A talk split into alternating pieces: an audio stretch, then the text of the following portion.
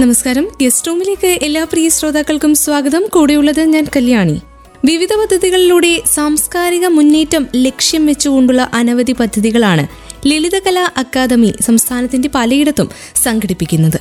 സംസ്ഥാന സാംസ്കാരിക വകുപ്പിന്റെ സ്ത്രീ സമൂഹത്തിനായി സാംസ്കാരിക മുന്നേറ്റം എന്ന പരിപാടിയുടെ ഭാഗമായി ലളിതകലാ അക്കാദമി സംഘടിപ്പിച്ച സമം എന്ന പരിപാടി ഏറ്റവും ജനശ്രദ്ധ നേടുകയും ചെയ്തു. ഈ ഒരു ചിത്രകലാ ക്യാമ്പിനെ കുറിച്ചും കലാ സാംസ്കാരിക മേഖലയെക്കുറിച്ച് കൂടുതൽ നമ്മളോടൊപ്പം പങ്കുവയ്ക്കുവാനായിട്ട് ഇന്ന് ഗസ്റ്റ് റൂമിൽ നമുക്കൊപ്പം ചേരുന്നത് ലളിതകലാ അക്കാദമി ചെയർമാൻ നീമം പുഷ്പരാജാണ്. സ്വാഗതം ചെയ്യാം അദ്ദേഹത്തെ. ഏറെ സ്നേഹത്തോടെ ഗസ്റ്റ് റൂമിലേക്ക്. നമസ്കാരം സർ. സ്വാഗതം ഗസ്റ്റ് റൂമിലേക്ക്. സംസ്ഥാന സാംസ്കാരിക വകുപ്പിന്റെ സാംസ്കാരിക മുന്നേറ്റ പരിപാടിയുടെ ഭാഗമായി ലളിതകലാ അക്കാദമി ഇങ്ങനെ ഈ വിധത്തിലുള്ള ഒരു ചിത്രകലാ ക്യാമ്പ് എക്സിബിഷൻ സംഘടിപ്പിക്കുവാനായിട്ട് തീരുമാനിക്കുന്നു. പ്രത്യേകിച്ച് ഭിന്നശേഷിക്കാരുൾപ്പെടെയുള്ള കലാകാരികളെ ഉൾപ്പെടുത്തിക്കൊണ്ട് ഒരു എക്സിബിഷൻ. ഇങ്ങനെ ഒരു എക്സിബിഷൻ നടത്താനുള്ള കാരണം എന്താണ് സർ? ഇതൊരു ചിത്രകല ക്യാമ്പാണ്. എക്സിബിഷൻ തുടർന്നുണ്ടാവും. ശരിക്കും സർക്കാരിന്റെ ഒരു പദ്ധതിയാണ് സ്ത്രീ പുരുഷ സമത്വം വേണ്ടത്ര ആയിട്ടില്ല എന്നും അതിന് അതുകൊണ്ട് തന്നെ സ്ത്രീകളെ ഉയർത്തിക്കൊണ്ടുവരേണ്ട ആവശ്യകത മനസ്സിലാക്കിക്കൊണ്ടാണ് സമം എന്നുള്ളൊരു പദ്ധതി സാംസ്കാരിക വകുപ്പിന്റെ കീഴിൽ ഈ ഒരു വർഷം നീണ്ടു നിൽക്കുന്ന ഒരു പദ്ധതിയാണ് നടപ്പിലാക്കിയിട്ടുള്ളത്. അതിൽ കോട്ടയം ജില്ലയുടെ ചുമതല കേരള ലളിതകല അക്കാദമിയാണ് ഏൽപ്പിച്ചത്. അപ്പോൾ അക്കാദമി അക്കാദമിയുടേതായ ഒരു ശൈലിയുണ്ട്. നമ്മൾ വ്യവഹരിക്കുന്ന ഒരു മേഖലയുണ്ട്. ചിത്രവും ശില്പവും ഒക്കെ ചേർന്നിട്ടുള്ള ഒരു മേഖലയാണ്. അപ്പോൾ അതുകൊണ്ട് തന്നെ ചിത്രകലയിലേക്ക് കൂടുതൽ ഊന്നൽ കൊടുത്തുകൊണ്ട് ഒരു വനിതകളുടെ മാത്രമായിട്ടൊരു ചിത്രകലാ ക്യാമ്പാണ് ഇപ്പോൾ ഇവിടെ മാമൻ മാപ്പിള ഹാളിൽ നടക്കുന്നത്. അഞ്ച് ദിവസം നീണ്ടു നിൽക്കുന്ന ഒരു ക്യാമ്പാണ്. കേരളത്തിലെ വിവിധ സ്ഥലങ്ങളിൽ നിന്ന് തിരഞ്ഞെടുക്കപ്പെട്ട വനിതകളാണ് ഉള്ളത്. ഇതോടനുബന്ധിച്ച് പിന്നെ ഒരു നാൽപ്പത് വിദ്യാർത്ഥിനികൾക്ക് കോട്ടയം ജില്ലയിലെ വിദ്യാർത്ഥിനികൾക്ക് മറ്റൊരു ചിത്രകലാ പരിശീലന കളരി കൂടി ചെയ്യുന്നുണ്ട്. ഇതിൽ പ്രധാനപ്പെട്ട ചിത്രകാരികളോടൊപ്പം തന്നെ അഞ്ച് അംഗപരിമിതരായിട്ടുള്ള അല്ലെങ്കിൽ പിന്നെ കൂടുതൽ കഴിവുള്ള അഞ്ച് പേരും കൂടെ പങ്കെടുക്കുന്നുണ്ട്. ഫിസിക്കലി ചലഞ്ചഡ് ആയിട്ടുള്ള അഞ്ച് പേരും കൂടെ പങ്കെടുക്കുന്നുണ്ട്. അതിൽ കൈകളില്ലാത്ത ഒരു കുട്ടി ഉണ്ട്. വീൽ ചെയറിൽ ഇരുന്ന് വരയ്ക്കുന്നവരുണ്ട്. നടക്കാൻ ഒട്ടും കഴിയാത്തവരുണ്ട്. അത്തരം വനിതകളെ കൂടി ഇതിന്റെ മുൻനിരയിലേക്ക് കൊണ്ടുവരിക അവരുടെ ഒരു കോൺഫിഡൻസ് വളർത്തുക ഇതൊക്കെ തന്നെയാണ് അക്കാഡമി ഇതിലൂടെ ഉദ്ദേശിക്കുന്നത്.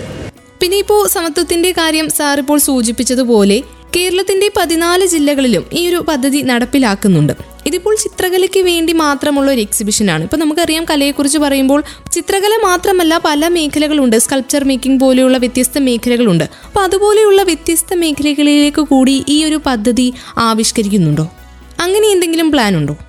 വിവിധ മേഖലകളിലുള്ള സ്ത്രീകളെ ഉൾപ്പെടുത്തിക്കൊണ്ടുള്ള പരിപാടികൾ ഈ ഒരു വർഷക്കാലത്തിനിടയിൽ ഉദ്ദേശിക്കുന്നുണ്ട്. ഇവിടെ കൊണ്ട് അവസാനിക്കുന്നില്ല. ഒരു വർഷക്കാലം ഇവരുടെ പല തരത്തിലുള്ള ആക്ടിവിറ്റീസ് സ്ത്രീകളെ കൂടുതൽ മുന്നിലേക്ക് കൊണ്ടുവരാൻ പറ്റുന്ന രീതിയിലുള്ള പ്രവർത്തനങ്ങളാണ് ഉദ്ദേശിക്കുന്നത്. അവരുടെ പല എക്സിബിഷൻസ് ക്യാമ്പുകൾ അവരുമായിട്ടുള്ള സെമിനാറുകൾ അങ്ങനെ പല തരത്തിലുള്ള കലയുമായി ബന്ധപ്പെട്ട ആക്ടിവിറ്റീസ് ഉദ്ദേശിക്കുന്നുണ്ട്. പിന്നെ സാർ ഈ കലാ സാംസ്കാരിക മേഖലകളിൽ പല കാലഘട്ടത്തിൽ നമ്മൾ നോക്കിക്കഴിഞ്ഞാൽ ഒരുപാട് പേർ എഴുത്ത് മേഖലയിൽ ധാരാളമായിട്ട് ഉണ്ട്. ചിത്രകല ശില്പകല ഇങ്ങനെയുള്ള മേഖലകളിൽ സ്ത്രീകളുടെ പങ്കാളിത്തം വിരലിലെണ്ണാവുന്നതാണെന്ന് നമുക്ക് പറയുവാൻ സാധിക്കും. എന്തുകൊണ്ടായിരിക്കും അങ്ങനെ? സ്ത്രീകളുടെ പങ്കാളിത്തം എന്തുകൊണ്ടായിരിക്കും ഇങ്ങനെയുള്ള മേഖലകളിൽ കുറവായിരിക്കുന്നതെന്നാണ് സാറിന് തോന്നുന്നത്?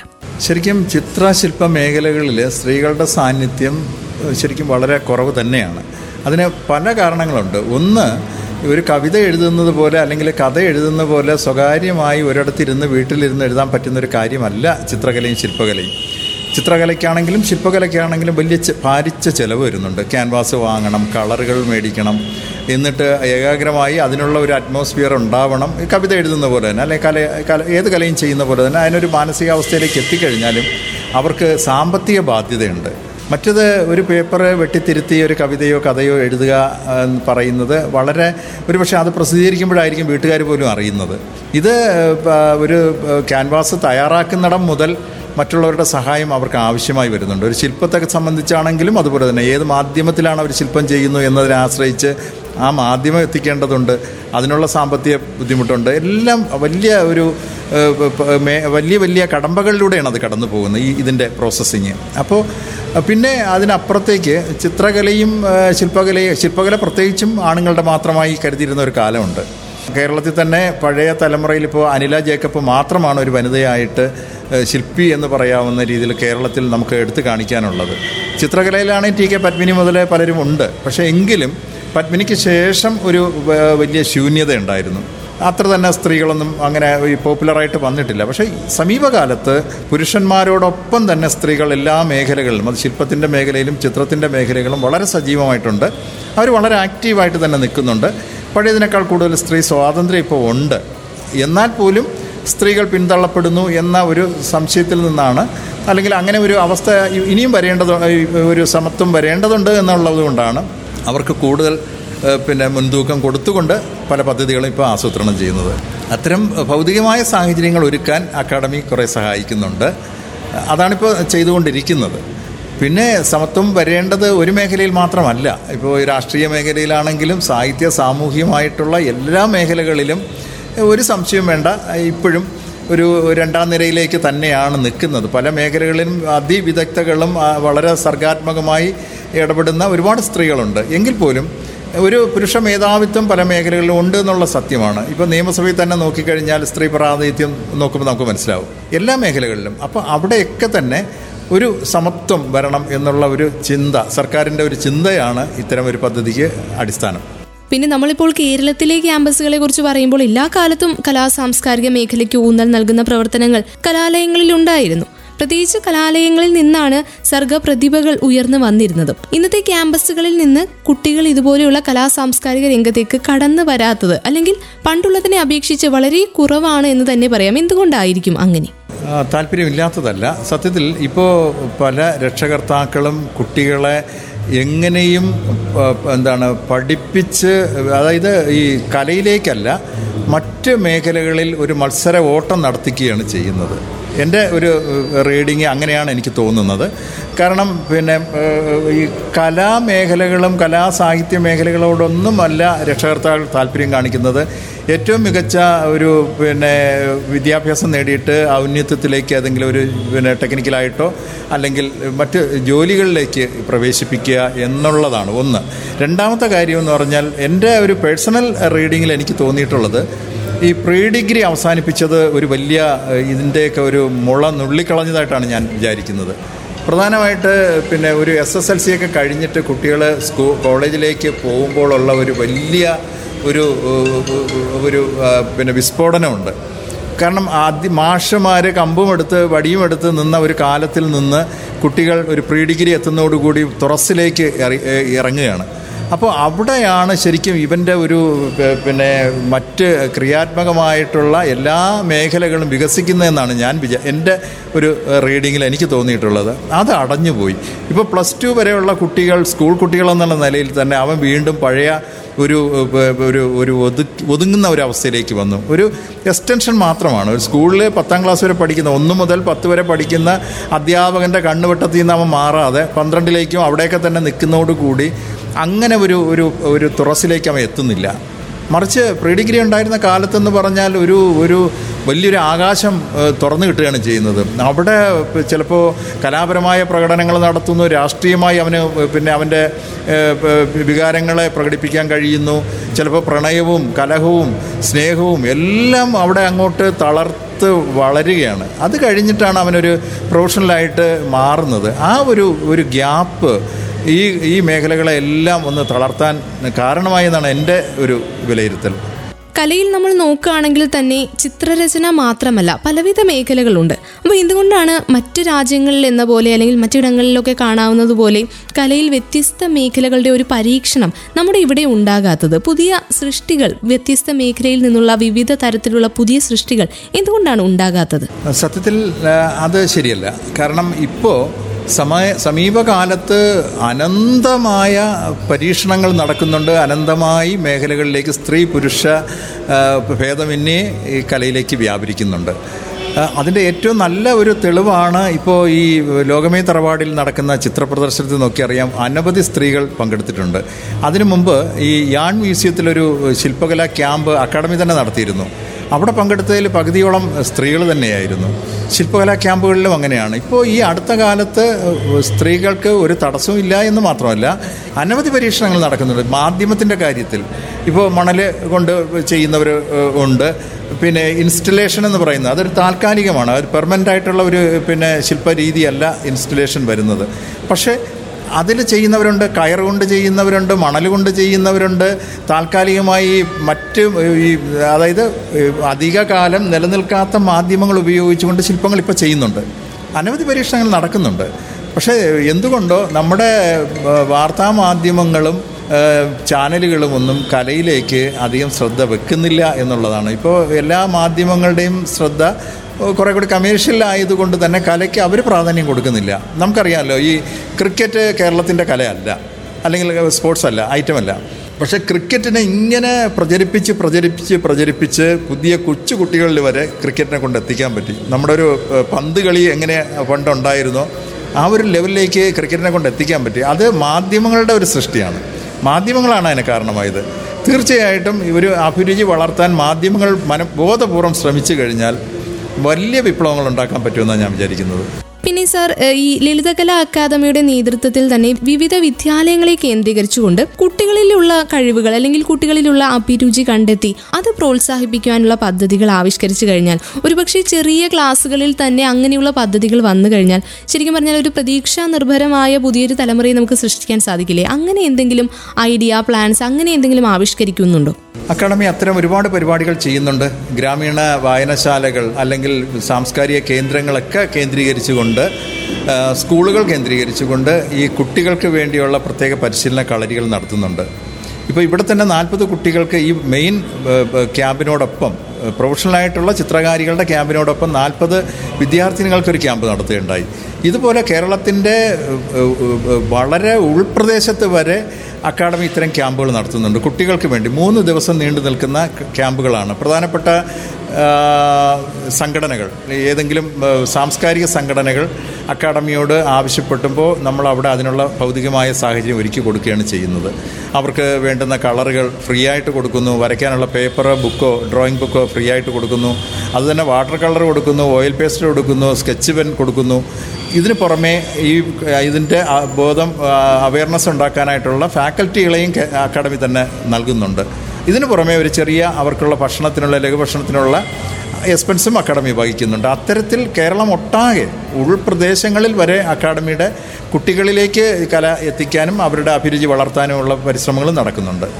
ഇപ്പോൾ നമ്മുടെ സംസ്ഥാനത്ത് നോക്കുകയാണെങ്കിൽ പ്രൊഫഷണൽ കോഴ്സുകളുള്ള ധാരാളം കോളേജുകൾ ഉണ്ടാകും പക്ഷേ എങ്കിലും വിരലിൽ എണ്ണാവുന്ന ഫൈൻ ആർട്സ് കോളേജുകൾ മാത്രമാണ് ഉള്ളത് അപ്പോൾ ഫൈൻ ആർട്സിന് വേണ്ടി മാത്രമുള്ള കോളേജുകൾ വളരെ കുറവാണ് എന്ന് തന്നെ പറയാം. അപ്പോൾ കലയെ പരിപോഷിപ്പിക്കാൻ ലളിതകലാ അക്കാദമിയുടെ നേതൃത്വത്തിൽ കൂടുതൽ ഫൈൻ ആർട്സ് കോളേജുകൾ വന്നു കഴിഞ്ഞാൽ ഒരുപക്ഷെ നല്ലതായിരിക്കില്ലേ? എന്തുകൊണ്ടാണ് ഈ ഒരു മേഖലയിലേക്ക് ലളിതകലാ അക്കാദമി ശ്രദ്ധ തിരിക്കാത്തത്? ശരിക്കും അക്കാദമിയുടെ പിന്നെ ലക്ഷ്യങ്ങളിൽ സ്കൂളുകളോ കലാസ്കൂളുകളോ കലാസ്ഥാപനങ്ങളോ പിന്നെ കോളേജുകളോ അക്കാഡമിയുടെ കീഴിൽ വരുന്നതല്ല അത് യൂണിവേഴ്സിറ്റി തലത്തിൽ വരുന്നതാണ്.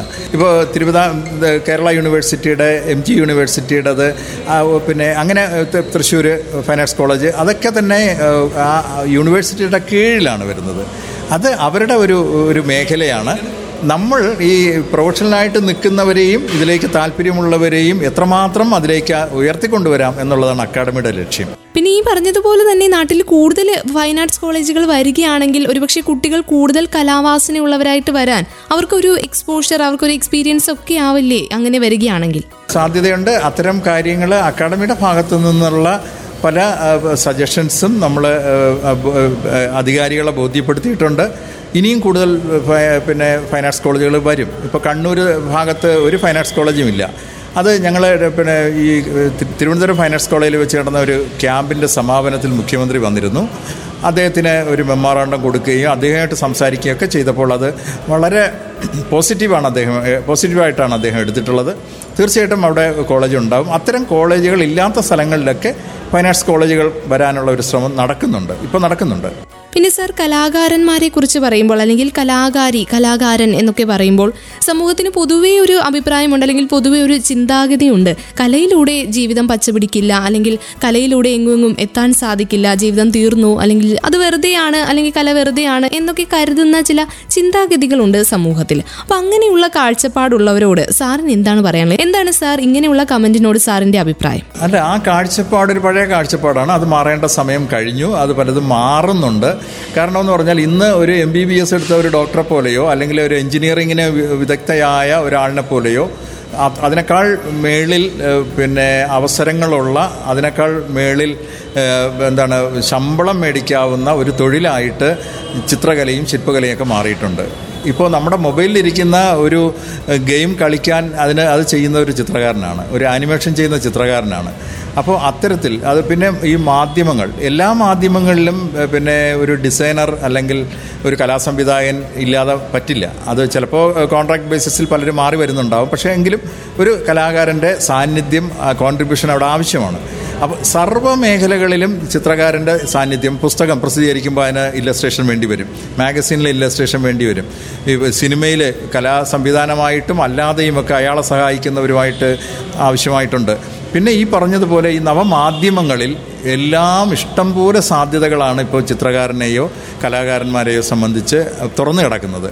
അതുകൊണ്ട് തന്നെ പഴയ കാലം മാറി. ഇന്ന് നന്നായിട്ട് വർക്ക് ചെയ്യുന്ന നന്നായിട്ട് ഒരു സർഗാത്മക ക്രിയ ചെയ്യാൻ കഴിയുന്ന ഏതൊരു കലാകാരനും അവൻ ആവശ്യപ്പെടുന്ന തുക തന്ന് അവനെ ജോലിക്കെടുക്കാനായിട്ടുള്ള സ്ഥാപനങ്ങൾ ഇന്നുണ്ട്. അത് അവന്റെ കഴിവിനെ ആശ്രയിച്ചിരിക്കും. നല്ല കഴിവുള്ളവനാണെങ്കിൽ അവന് വെറുതെ ഇരിക്കേണ്ടി വരില്ല. ഒരു ഞാൻ നേരത്തെ പറഞ്ഞതുപോലെ ഒരു ഡോക്ടറെക്കാളും എഞ്ചിനീയറെക്കാളും മേളിലാണ് ഒരു കലാകാരന്റെ ഇന്നത്തെ അവസ്ഥ എന്നാണ് ഞാൻ മനസ്സിലാക്കിയിരിക്കുന്നത്. ഒരുപാട് പദ്ധതികൾ ഇപ്പോൾ ലളിതകലാ അക്കാദമിയുടെ ഭാഗത്ത് നിന്ന് പലയിടങ്ങളിലായിട്ട് നടന്നു വരുന്നുണ്ട്. അപ്പോൾ എന്തൊക്കെയാണ് ലളിതകലാ അക്കാദമിയുടെ ഇനി വരാനിരിക്കുന്ന ഭാവി പദ്ധതികൾ പ്രവർത്തനങ്ങൾ എന്തൊക്കെയാണ്? ഈ ഒരു കലയെ പരിപോഷിപ്പിക്കാനും വ്യാപിപ്പിക്കാനുമുള്ള പുതിയ പദ്ധതികൾ എന്തൊക്കെയാണ് മനസ്സിലുള്ളത്? അക്കാഡമി അനവധി പദ്ധതികളുണ്ട്. ഒന്നല്ല ഒരുപാട് പദ്ധതികളുണ്ട്. കേരളത്തിലെ മുഴുവൻ കലാകാരന്മാരെയും സഹായിക്കുക എന്നുള്ളതാണ് അക്കാഡമിയുടെ ആത്യന്തികമായ ലക്ഷ്യം. അവരെ എങ്ങനെ ഉയർത്തിക്കൊണ്ടുവരാം? അവരുടെ കലാ അഭിരുചികളെ എങ്ങനെ പുറം ലോകത്തേക്ക് കാണിക്കാം എന്നുള്ളതെല്ലാം അക്കാഡമിയുടെ ലക്ഷ്യങ്ങളിൽ തന്നെയാണ്. ഒപ്പം തന്നെ ഈ ഇത് ഒന്നുകൂടി വിശ വിശാലമായിട്ട് കുട്ടികളിലേക്ക് കല എത്തിക്കുക എന്നുള്ള രീതിയിലാണ് സ്കൂളുകളിൽ ശില്പങ്ങൾ നിർമ്മിക്കുന്ന ഒരു പദ്ധതി ഇട്ടിട്ടുണ്ട്. അത് ഇപ്പോൾ രണ്ട് ശില്പ സ്കൂളുകൾ പാലക്കാടും പിന്നെ ഇവിടെ എറണാകുളത്തുമുള്ള കരിങ്കൽ ശില്പമാണ്. അത് പൂർത്തിയായിട്ടുണ്ട്. മറ്റ് സ്കൂളുകളിലേക്കുള്ള ഇത് നടക്കുന്നുണ്ട്. ഒപ്പം തന്നെ സ്കൂളുകളിൽ കേരളത്തിലെ എല്ലാ ജില്ലകളിലും ഒരു സ്കൂളിലെങ്കിലും ആദ്യത്തെ ഒരു ഇതെന്നുള്ള നിലയ്ക്ക് ഒരു സ്കൂളിൽ ഒരു ഗ്യാലറി എന്നുള്ള നില വരുന്നു. ഇപ്പോൾ ആദ്യത്തത് വരാൻ പോകുന്നത് ഇത് പുതിയ പദ്ധതിയാണ്. ഇത് ആദ്യം വരാൻ പോകുന്നത് ട്രിവാൻഡ്രത്തെ എസ് എം ബി സ്കൂളിലാണ്. അവിടെ ഒരു ഗ്യാലറി വരുന്നു. വളരെ നല്ല ഗ്യാലറിയാണ്. അവിടെയുള്ള കുട്ടികളുടെ മാത്രമല്ല ആ ഏരിയയിലുള്ള ഏത് വിദ്യാർത്ഥിക്കും അവിടെ വന്ന് എക്സിബിഷൻ നടത്താനും അവന്റെ ചിത്രങ്ങൾ കാണിക്കാനും പറ്റുന്ന ഗ്രൂപ്പായിട്ടോ അല്ലെങ്കിൽ ഏക ചിത്ര പ്രദർശനം ഏകാംഗ ചിത്ര പ്രദർശനമായിട്ടോ നടത്താനുള്ള സാധ്യതകൾക്ക് വേണ്ടിയിട്ടാണ് അത് ചെയ്യുന്നത്. അത്തരത്തിലുള്ള പിന്നെ കലയുടെ മാറി വരുന്ന കലയെക്കുറിച്ച് ഒരു അവബോധം ഉണ്ടാക്കാനായിട്ട് കലയുടെ ദർബാർ എന്ന് പറഞ്ഞിട്ട് അക്കാഡമിക്ക് പതിനെട്ട് ഗ്യാലറികളാണുള്ളത് തിരുവനന്തപുരം മുതൽ കാസർഗോഡ് വരെ. ഈ ഗ്യാലറികളിൽ വെച്ചിട്ട് ഈ ക്ലാസ്സുകൾ നടത്തുന്നുണ്ട് സ്ലൈഡ് ഷോ നടത്തുന്നുണ്ട്. ഏറ്റവും പ്രഗത്ഭരായിട്ടുള്ള കലാകാരന്മാർ കലാകൃത്തുക്കൾ വന്നിട്ട് അവിടെ അവരുടെ സ്ലൈഡ് ഷോ കാണിക്കുന്നു അവരുടെ കലയെക്കുറിച്ചുള്ള സംവാദം നടത്തുന്നു പരസ്പരം ചർച്ച നടത്തുന്നു. അത്തരത്തിൽ ഉള്ള ഒരു രീതി ആ ഒരു കലാ എഡ്യൂക്കേഷൻ അത് അക്കാഡമിയുടെ ഭാഗത്ത് നടക്കുന്നുണ്ട്. പിന്നെ ഈ സാധാരണ നടക്കുന്ന ഉൾപ്രദേശങ്ങളിൽ പോലും പോയിട്ടുള്ള ക്യാമ്പുകൾ നടത്തിക്കൊണ്ട് കലാകാരന്മാരെ ഉയർത്തിക്കൊണ്ടുവരാനായിട്ട് ശ്രമിക്കുന്നുണ്ട്. അത് വനിതകളുണ്ട് കുട്ടികളുണ്ട് മുതിർന്നവരുണ്ട് എഴുപത് വയസ്സിന് മേളിലുള്ളവർക്ക് ഒരു സെപ്പറേറ്റ് ആയിട്ട് തന്നെ അവർക്കൊരു ക്യാമ്പുകൾ നടത്തുന്നുണ്ട്. അത്തരത്തിൽ അനവധി അനവധി പിന്നെ പുസ്തക പ്രസിദ്ധീകരണം കലാഗ്രന്ഥങ്ങൾ പ്രസിദ്ധീകരിക്കുന്നുണ്ട് അക്കാഡമി. അത്തരത്തിൽ അനവധി ഇതാണ്. പിന്നെ ആനുവൽ എക്സിബിഷൻസ് നടത്തുക ആനുവൽ പിന്നെ അവാർഡ് കൊടുക്കുക പല മേഖലകളിലാണ്. അങ്ങനെയുള്ള അനവധി പദ്ധതികളാണ് അക്കാഡമി നിരന്തരം നടത്തിക്കൊണ്ടിരിക്കുന്നത്. പിന്നെ ഒരു കാര്യം ചോദിക്കാനുള്ളത് സാർ ഈ അവശ്യ കലാകാരന്മാർക്ക് വേണ്ടിയിട്ട്. അല്ലെങ്കിൽ അവർക്ക് കലയിലുള്ള കഴിവിനെ പ്രോത്സാഹിപ്പിക്കാനും അവർക്ക് കലാപ്രദർശനങ്ങൾ നടത്തുവാനുള്ള വേദികൾ അല്ലെങ്കിൽ പൊതുധാരയിലേക്ക് അവരുടെ കഴിവുകൾ അവതരിപ്പിക്കുവാൻ. പ്രത്യേകിച്ച് അവശ്യ കലാകാരന്മാർക്ക് വേണ്ടി പ്രത്യേക പദ്ധതികൾ എന്തെങ്കിലും ഉണ്ടോ? പദ്ധതിയുണ്ട്. അത് അക്കാഡമി അറുപത്തഞ്ച് വയസ്സിന് മേളിലുള്ളവർക്ക് വേണ്ടി പ്രത്യേകം ക്യാമ്പുകൾ നടത്തുന്നുണ്ട്. അവർ ഈ മറ്റ് ചെറുപ്പക്കാർ നടത്തുന്ന പോലെയല്ല അവർക്കൊന്ന് വന്ന് റിലാക്സ് ചെയ്ത് അവരുടെ ആ ഗ്രൂപ്പിലുള്ള പഴയകാല സംഭവങ്ങളൊക്കെ ഓർത്തെടുക്കാനും പങ്കുവയ്ക്കാനും ഒക്കെ ഉള്ളൊരു അവസരം കൊടുക്കുന്ന എന്നാൽ അവിടെ വന്ന് ചിത്രവും വരയ്ക്കുന്ന ക്യാമ്പുകളും അക്കാഡമി നടത്തുന്നുണ്ട്. കലാ സാംസ്കാരിക രംഗത്ത് കലയെ പരിപോഷിപ്പിക്കാനുള്ള അനേകം പദ്ധതികളുമായി മുന്നോട്ട് പോവുകയാണ് ലളിതകലാ അക്കാദമി. എന്തായാലും സാർ ഒത്തിരി നന്ദി നമ്മളോടൊപ്പം ഇത്രയും സമയം. പ്രിയ ശ്രോതാക്കൾക്കൊപ്പം ഗസ്റ്റ് റൂമിൽ പങ്കുവച്ചതിന്. ഒപ്പം തന്നെ ഇനി വരാനിരിക്കുന്ന എല്ലാവിധ പദ്ധതികൾക്കും എല്ലാ ഭാവി പദ്ധതികൾക്കും പ്രവർത്തനങ്ങൾക്കും ഒക്കെ എല്ലാവിധ ആശംസകളും നേരുന്നു സാർ. ഒത്തിരി നന്ദി ഒത്തിരി സ്നേഹം. കലാ സാംസ്കാരിക മേഖലയെക്കുറിച്ചും ഇനി വരാനിരിക്കുന്ന കുറേയേറെ പദ്ധതികളെക്കുറിച്ചും ഒക്കെ നമ്മളോടൊപ്പം പങ്കുവെക്കുകയായിരുന്നു ലളിതകലാ അക്കാദമി അധ്യക്ഷൻ നീമം പുഷ്പരാജ്. അദ്ദേഹത്തിന്റെ വിശേഷങ്ങൾക്കൊപ്പം ഇന്നത്തെ ഗസ്റ്റ് റൂമും പൂർണമാകുന്നു. വീണ്ടും അടുത്ത അധ്യായത്തിലൂടെ മറ്റൊരു അതിഥിയുമായി ഒരുമിക്കാം. ഇത്രയും സമയം ഗസ്റ്റ് റൂമിൽ നിങ്ങൾക്കൊപ്പം ഉണ്ടായിരുന്നത് ഞാൻ കല്യാണി. തുടർന്നും കേട്ടുകൊണ്ടേയിരിക്കും radio Mangalam ninety one point two. നാടിനൊപ്പം നേരിനൊപ്പം.